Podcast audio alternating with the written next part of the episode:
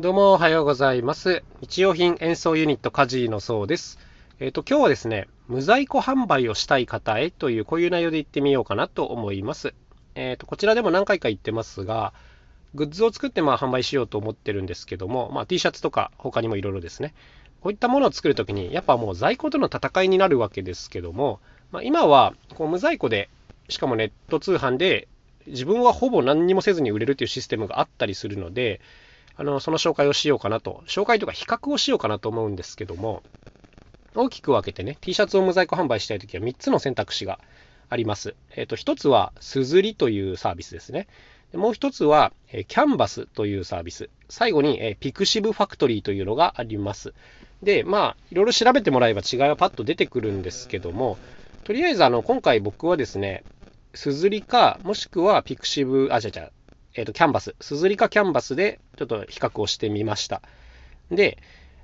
なんていうんですかね、結構その販売料金とか、その頼まれてからのこう手続きに違いがあったりするので、その辺をざっくりとお話ししていきたいんですけども、まあ、とりあえず T シャツを作って売りたいっていう、こういうお話で話を進めますね。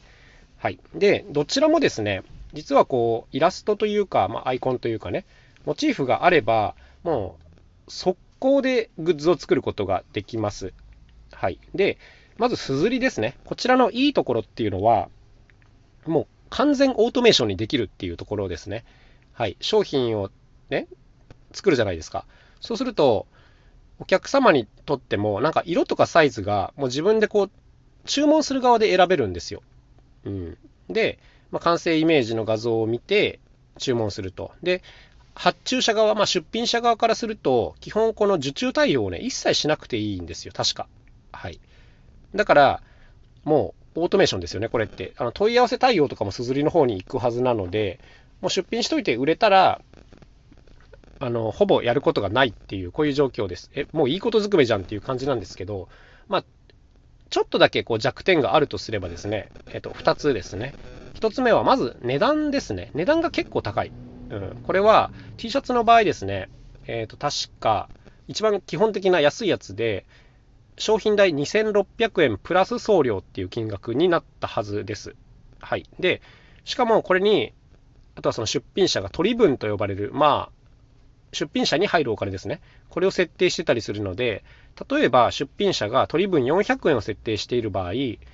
まあ、T シャツ代3000円プラス送料。確かね、送料650円ぐらいだったと思うんですけど、だから、T シャツ1枚買うのに3650円とかかかるんですよ。これ高いですよね。僕からするとすごく高いです。はい。で、年に一度かなあの、セールみたいなのがあって、これはね、1000円引きで全部買えるっていう、全部、全部じゃないか、1000円引きでいろいろ買えるっていうセールなんですけど、まあ、この期間を狙うと、まあまあ、かなっていう感じですよね。まあ、ただこの期間以外はかなり体感的に高く感じると思います。うん。っ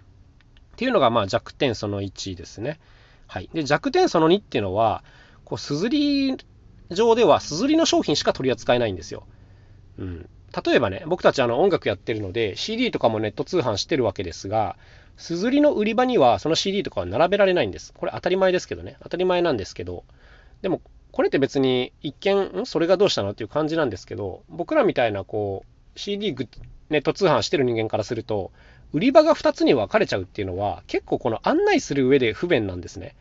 はい。なんか、ね、グッズ通販してるんですかって聞かれた時に、毎回このアドレスを2つ送んなきゃいけないっていうのは、結構なんか自分自身も面倒だし、お客様も迷子にさせるしね。お客様がこう両方欲しいって言った時に、2箇所でこう住所とか入力しなきゃいけないじゃんみたいな、こういう手間が発生するので、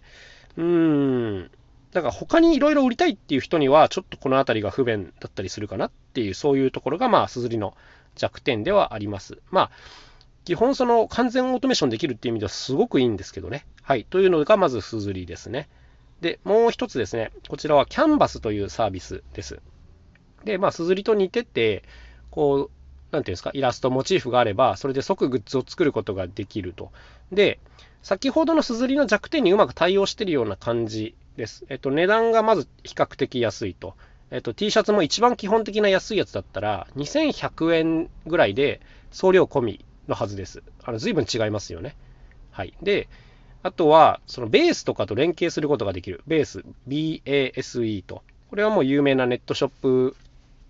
なんですか、プラットフォームなんですけど、あのー、他にもいろんな商品を一緒に並べることができるんですね。そうそうそうそう。だから先ほど言った2つの弱点がまさにカバーされているような感じなんですけど、ただ、ただですね、あのー、これ、別のね、弱点もいろいろあって、僕、だから、キャンバスがいいじゃんと思って、こうやり始めたんですけど、めんどくさいこと、その1。まず、ベースからこう、注文が来るじゃないですか。買った人がベースで買うんで。そしたら、自分でその買ったもの、買われたものをキャンバスに発注しなきゃいけないんですよ。これがね、ちょっとめんどくさいですね。うん、なんか、まあ、ちょっとした手間なんですけど、だからキャンバスにこうログインして、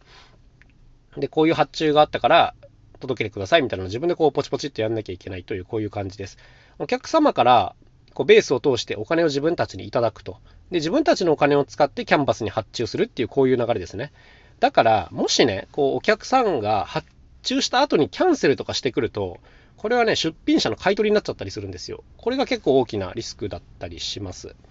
はい。で、これがまあ弱点その1ですね。で、もう一つの弱点っていうのは、あの、商品をね、色とかサイズごとに全部ね、設定しなきゃいけないんですよ。これがすっげえめんどくさいと思いました。どういうことかっていうと、先ほどのすずりは1点こう基本デザインを入れとけば、あとはこうお客様側でサイズとか色とか全部設定できるんですよ。だけど、こちらのキャンバスっていうのはもう使用上ですね、自分自身で、例えば、この A っていう T シャツ、黒、L っていうのを一つ作るじゃないですか。で、そこの商品記事からは、他の色とか他のサイズはね、選べないんですよ。だから、なんていうんですか、じゃあ白のバージョンも別に作って用意しとかなきゃいけないとか、あの紺色とか赤とかね、他のカラーが欲しいんだったら、全部そういう商品をそもそも作っとかなきゃいけないっていう風になるんですね。これはね、恐ろしくめんどくさいです。あと、売り場がね、荒れます。数が多すぎて。っていうのがあって、いやいや、これはどうなんてちょっと思っちゃったんですけど、でもね、現状そういう仕様になっちゃってるのでしょうがないですね。これはね、もうキャンバスのはっきり言って、ちょっと致命的な弱点だなと思いました、僕は。発注者、あ、違う違う、出買う人に優しくなさすぎるだろ、このシステムはと思っちゃったんですけど、まあ現状そうなそうなっちゃってるんでしょうがないですね。っていうことで、まあ、ある程度お安くできるっていうのはいい点ではあるんですけど、他の商品と並べられるとかはね。うん、この弱点はやばいなっていう感じなので、結局ね、どっこいどっこいなんですよ、両方とも。うん、じゃあ、どうするっていう話になってきて、えっ、ー、と、まあ、結局僕の結論はですね、もうキャンバスとすずりと両方作るっていうのが僕なりの結論です。で、普段は、まキャンバスを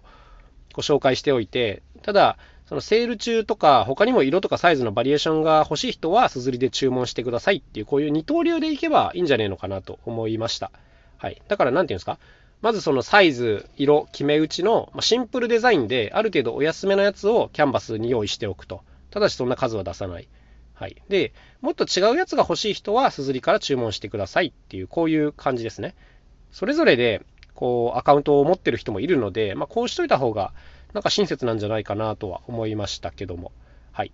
あとはね、まあ、細かく言えばね、納期とかも違います。若干キャンバスの方が納期が短かったりとかするんですけども、もうとにかくね、なんかどっちもまだあの弱点があるなっていう感じのサービスなので、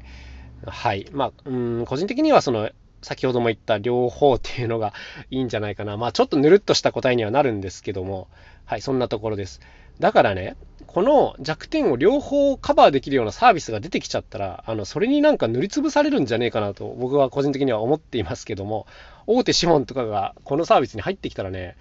このキャンバスもすずりもやべえんじゃねえのかと思っちゃってるんですけども、まあそんな日がそのうち来るんじゃないですかねとは思っていますけどね。うん。いや、どっちもね、まだ まだ不便だなっていう、そんな感じです。ただ、他にもね、T シャツ以外にもめちゃくちゃいろんなグッズが作れたりするんですよ。そのスマホケースであるとか、えマグカップであるとか、トートバッグであるとか。で、特に両方とも出しといてね、そんなことっていうのは基本ないんですよ、やっぱり。在庫があるわけじゃないんだから、注文が入れば入った時ありがたいっていう話なので、もう確実にやっといた方がいいよねっていう、そういうお話でございます。あと、ベースをね、確かデジタルコンテンツとかも販売できるので、まあ、これも無在庫に等しいですよね。だから、あのこういったものと合わせて売れば、まあ、無在庫販売は簡単に実現できるということになります。ということで、あの気になる方は調べてみてください。それではまた明日お会いしましょう。さようなら。カジノそうでした。